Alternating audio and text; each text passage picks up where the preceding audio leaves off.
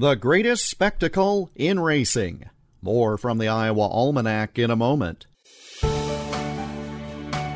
We've told you more than 400 different stories from the Iowa Almanac over the past nine years, but there are so many more out there to be told, and we're always looking for new ones.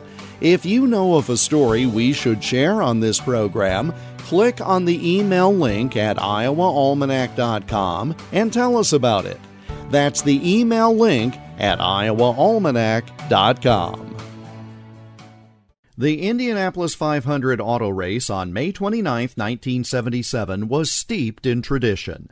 There's no spectacle on earth like the annual gathering of the racing clan at Indy. But as ABC's Jim McKay would note for the audience, the field of 33 drivers was a little different that year. A first for Indianapolis, a lady in a race car, 39-year-old Janet Guthrie, who impressed us all tremendously when she qualified for the race at more than 188 miles an hour last Sunday. Janet Guthrie was born in Iowa City on March 7, 1938. She became the first woman to compete in a NASCAR Superspeedway event when she raced in the 1976 World 600. The next year, she competed in the Daytona 500, and a few months later, she qualified for the Indianapolis 500, becoming the first woman to ever compete in the event.